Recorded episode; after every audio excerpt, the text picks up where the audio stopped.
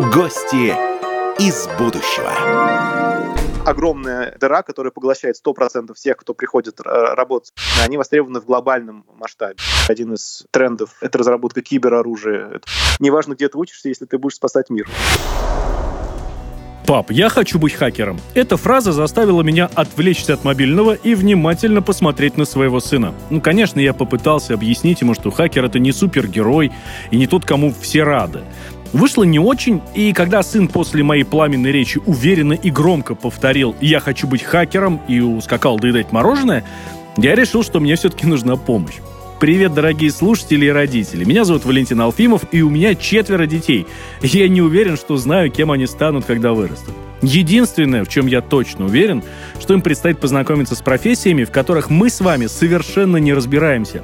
Например, профессия специалиста по компьютерной безопасности. Вот это как раз супергерой, который невидимо и надежно защищает банки и магазины и правительственные организации, и даже умные дома. Но как заинтересовать своего подрастающего хакера в этой профессии и рассказать о ней захватывающе, если сам ничего кроме слова антивирус не знаешь? Верно, обратиться к тому, кто умеет противостоять киберпреступлениям. Знает все о том, какими навыками должен обладать будущий специалист по компьютерной безопасности и точно может сказать, где учится такой профессии. Вот где и как как раз учат гениальных людей, что противостоять современным компьютерным террористам и киберхулиганам, расскажет наш сегодняшний гость, специалист самой известной российской компании-разработчика антивирусных программ, руководитель Академии Касперского Денис Баринов. Денис, здравствуйте. Добрый день. Компьютерная безопасность — это антивирусы или не только? А, компьютерная безопасность это уже давно не только и даже не столько антивирусы, э, потому что рынок э, кибербезопасности за последние 10-15 лет поменялся довольно значительно. Если, например, там, в 2005-2006 году, э, чтобы обеспечить вашу безопасность, достаточно было установить антивирус, то сейчас антивирус — это мера, которая ну, быть должна, но она абсолютно недостаточна, чтобы противостоять всем современным угрозам. А как высоко оплачивается работа специалистов по кибербезопасности? Спрос на услуги по кибербезопасности в текущих условиях растут. Очень простой пример. Э, вы, э, Евросоюз э, проводит все свои совещания теперь удаленно, да, соответственно, необходимо обеспечивать безопасность канала, по которому они осуществляют свое взаимодействие. Потому что недавний пример о том, когда Э, к совещанию с, с Борисом Джонсоном, значит, и британским парламентом, который проходил в Зуме, э, кто-то просто нашел ID э, этого совещания и к нему подключился, и они могли слышать абсолютно все, что там происходит. Вот это очень хороший пример того, почему кибербезопасность в текущем э, моменте важна. А вы уже э, отчасти ответили на этот вопрос, что в 2021 году 30, э, 3,5 миллиона будет нехватка специалистов в области кибербезопасности. Ну а если дать прогноз на 5, на 10 лет вперед, или может быть даже на 15, мы же все-таки э, пытаемся пристроить детей наших слушателей, которым сейчас там 5, 10, 15 лет.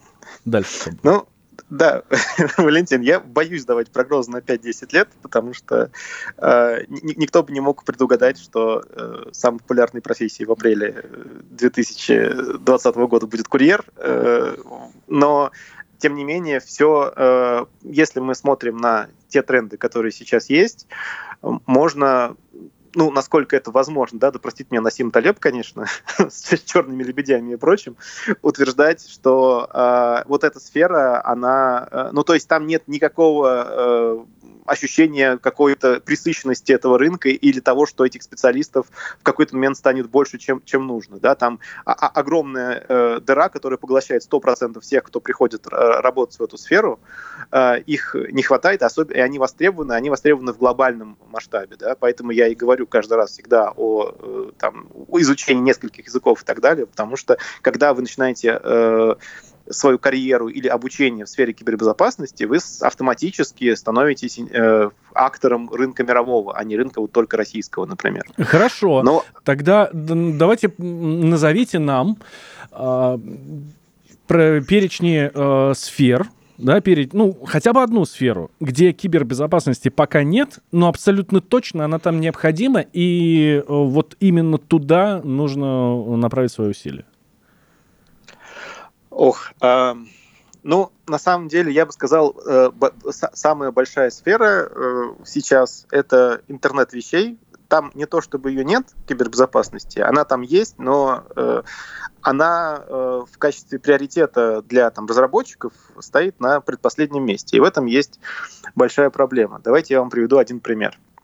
Вот, э, ну, интернет вещей это как бы не только всякие там девайсы, не знаю, там вот эти игрушки или э, поющие фонтаны, подключенные к интернету. Э, это вот роутер, который стоит у вас в доме, например, да, это тоже часть интернет вещей. Вот и э, как бы там кибербезопасность быть должна. Но до недавнего времени, э, собственно, производители, которые делают эти роутеры, да, они совершенно, э, ну, у них нет необходимости думать о том, что э, как обеспечить пользователя, который не сильно понимает, да, в, ни в компьютерной безопасности, ни, в принципе, в, в том, как работают роутеры, э, обеспечить его э, защищенность. Да? И вот есть, э, была пару лет назад атака, когда на роутеры, э, которым злоумышленники получили доступ, просто за счет того, что они э, набрали один из трех э, дефолтных паролей, которые ставятся на все роутеры. То есть у вас э, вплоть до того доходит, да, что ваш дефолтный пароль роутера, который, который стоит у вас, когда вы его устанавливаете, написан на коробке с производителя. Uh-huh. И их там, э, ну, их, условно, их там 5-7. Я не буду сейчас называть конкретных производителей. И вот э, злоумышленники там пару лет назад, они, э, опять же, это не какие-то очень продвинутые хакеры, это просто люди, которые взяли 4 пароля и с помощью них получили доступ к огромной сети роутеров, сделав из, сделав из них большой так называемый ботнет, то есть это устройства, которые могут по вашему как бы желанию атаковать, например, какой-то там отдельный там, сайт компании, да, вот. Э, это как раз пример того, как э, и, и э, те, кто занимается, да, те, кто занимается э, компьютерной безопасностью, они, собственно, должны взаимодействовать вот с производителем, например, роутеров и убеждать их о том, что, ребят, э, нужно предусмотреть функционал, где э, пользователю нужно будет обязательно переустановить пароль там, да, при первом подключении, и, где вам нужно не писать э, пароли от роутеров на коробке, например, да, вам нужно предусмотреть там механизм случайно случайной генерации паролей. Да? Вот это все процесс, э, он, ну, то есть понятно, что для тех, кто производит роутер, это издержки, э, потому что это дополнительная разработка, да, но э, это в какой-то момент необходимость, потому что концепция называется security by design, э, ну, на русский, ну, то есть э, безопасность по умолчанию, да, когда вы, э, не вы производите какой-то девайс, да, который потом специалисты по кибербезопасности пытаются защитить, а вы выпускаете девайс, который изначально для хакеров ну, от, от них так или иначе защищен. Вот последний пример, ну, не последний, а вообще, в принципе, пример mm-hmm. такого девайса, это, это iPhone потому что, ну, и macOS, да, и э, Маки, потому что их изначально проектировали так, что э, к ним практически невозможно э, сделать э, вирус. В смысле, все еще можно, и примеры есть, но их очень мало. Да? То есть, если мы сравним количество э, зловредного ПО, которое есть на Android и, и которое есть на э, iOS, там, ну, на порядке различается. Да? Угу. Вот. Поэтому, э, отвечая длинно на ваш короткий вопрос, э, я бы сказал, что э, сейчас э, речь идет о том, чтобы, э, ну, в смысле, про, э, я, э, любая, для любой сферы, в общем-то, сейчас кибербезопасность актуальна. Другой вопрос в том, что э, следующим этапом э, это э, является внедрение вот этой культуры кибербезопасности э, в каждом, для каждого отдельного производителя, а не только для специалистов, вендоров, которые, собственно, эти решения разрабатывают. А, хорошо. А, Денис, дайте совет э, родителям сегодняшних школьников, эм, какими, э, на какие предметы, на обратить внимание в школе, в, потом в ВУЗе, какие книжки читать, какие курсы посещать? Кружки робототехники, которые позволяют э, вот этот инженерный навык того, как собрать робота, э, приобрести. Это, ну, и, и здесь, на самом деле, э, они как практически в любой школе они, есть, да, э, и здесь это только зависит от вопроса желания ребенка, насколько ему этим интересно заниматься. А, значит, э, то есть я, я бы сказал, что, безусловно, это э, основа компьютерной, компьютерной грамотности, основа программирования обязательно э, для школьников. Да? Э, это изучение, я уже третий раз в нашу беседу скажу, но это, это, это прям важно, э, иностранных языков. Э, если... Ну и, да, и дальше уже есть э, такие более, вернее, менее очевидные вещи, типа развития аналитического мышления или там развития системного мышления курсов. Если называть какие-то э, общие э, тома, с которых можно э, начать и погрузиться в принципе в вопросы кибербезопасности, я бы назвал, э, ну, к, счастью или к сожалению, они на английском, вот, поэтому мне придется э, говорить на английском. А, но одна из таких книг, это называется, книга называется Security in Computing, ее написал э, Чарльз э, Филлер. Эта книга э, она там уже какое-то пятое переиздание, да, сейчас. Э, это книга, которая как раз погружает в прекрасный мир кибербезопасности, рассказывает про угрозы, про то, как, про типы атак, про, э, про то, как эти, от этих атак защищаться. Ну, такая азбука а, получается, да? Азбука, да. Это, и вот сейчас оно там, например, новое издание, оно дополняется как раз вот новыми векторами атак, о которых мы с вами говорили. Интернет вещей, это э, облачные вычисления, это э, кибероружие, да. Вот это тоже, кстати говоря, один из э, трендов текущих, это, это разработка кибероружия, это вот на уровне уже таких государств скорее происходит. А, это первое. Второе, э, чтобы э, э, наверное, самая такая веселая часть, собственно, информационной безопасности, о которой все в первую очередь думают, когда вспоминают эту сферу, это процесс, ну, это, собственно, хакинг, да, книжка называется она, вот она, кстати, по-моему, есть на русском языке, она называется «Искусство, искусство эксплойта». Она, ее автор Джон Эриксон, она как раз рассказывает про э, то, как действуют хакеры, э, рассказывает, как, какие инструменты они применяют э, и, э, собственно, как от них э, защититься, да. Mm-hmm. Это вот э, тем, кому лень смотреть Мистера Робота все сезоны, это вот эта книжка для вас. Хорошо, а, тогда э, куда пойти учиться? Какой вуз выбрать? Допустим, там по математике, по естественным наукам в школе мы подтянулись, с английским все в порядке. Какой вуз выбрать? Все-таки, наверное, без высшего образования никуда? Или, мож, или вуз не обязательно совершенно? Um, ну, вуз а, а, а дальше это такой, это хороший вопрос, потому что у меня на него нет однозначного ответа. Потому что, с одной стороны, мы видим, что, безусловно, ВУЗ дает хорошую базу, а, для того, для того, чтобы начать становиться профессионалом в сфере информационной безопасности. С другой стороны, у нас есть примеры, когда э, люди э, либо заканчивают вуз, э, не имеющий никакого отношения к информационной безопасности, либо вообще заканчивают, ну, скажем, колледж, а, и при этом э, становятся очень-очень крутыми специалистами. У нас есть там примеры, когда люди заканчивали филологический факультет. У нас есть пример, когда люди заканчивали факультет э, искусств, например, и становились э, очень крутыми рас расследователями киберинцидентов.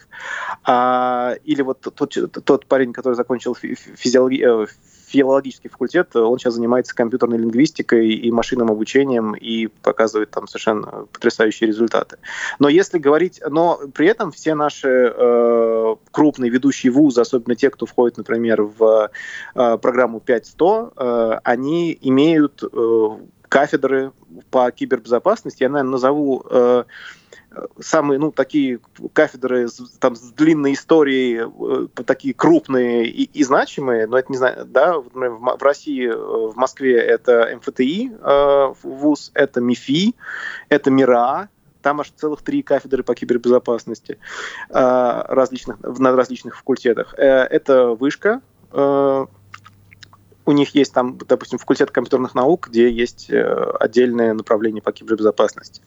А, это, если говорить это московский политех, да. Если говорить о вузах региональных, в региональных вузах тоже есть довольно сильные кафедры. Это и э, питерский политех имени Петра Великого, это э, УРФУ, Уральский федеральный университет, это Томский государственный, э, ой, извините, Томский политехнический университет, э, это и э, Дальневосточный федеральный университет, Южноуральский федеральный университет. В общем, э, где из чего выбрать, у нас совершенно точно есть. Интересно, что я в вашем списке не услышал МГТУ имени Баумана конечно же, МГТУ имени Баумана. Спасибо, что сказали. я вот думал, что-то я забыл. Да, безусловно.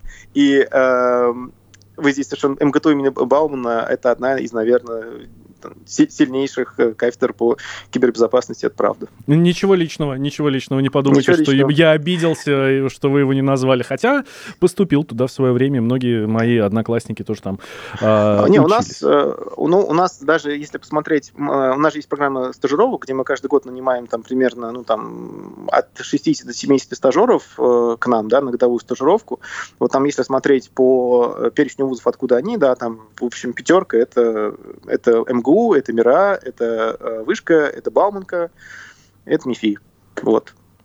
Э, но это мы, мы не специально как бы берем оттуда, это так получается по статистике. У нас наш, наш лозунг вот, стажировки, в принципе, неважно, где ты учишься, если ты будешь спасать мир, был. Ну, то есть это действительно так. Мы смотрим на навыки скорее, чем на вузы, но вот даже не ориентация на конкретные вузы, статистика вот такова. Угу. Денис, спасибо вам большое. Я напомню, что с нами был специалист самой известной российской компании разработчика антивирусных программ, руководитель Академии Касперского Денис Баринов. Денис, спасибо вам. Спасибо большое, Валентин.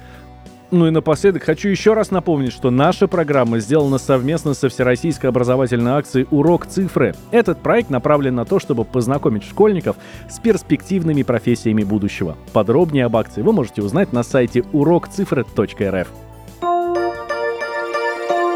Гости из будущего.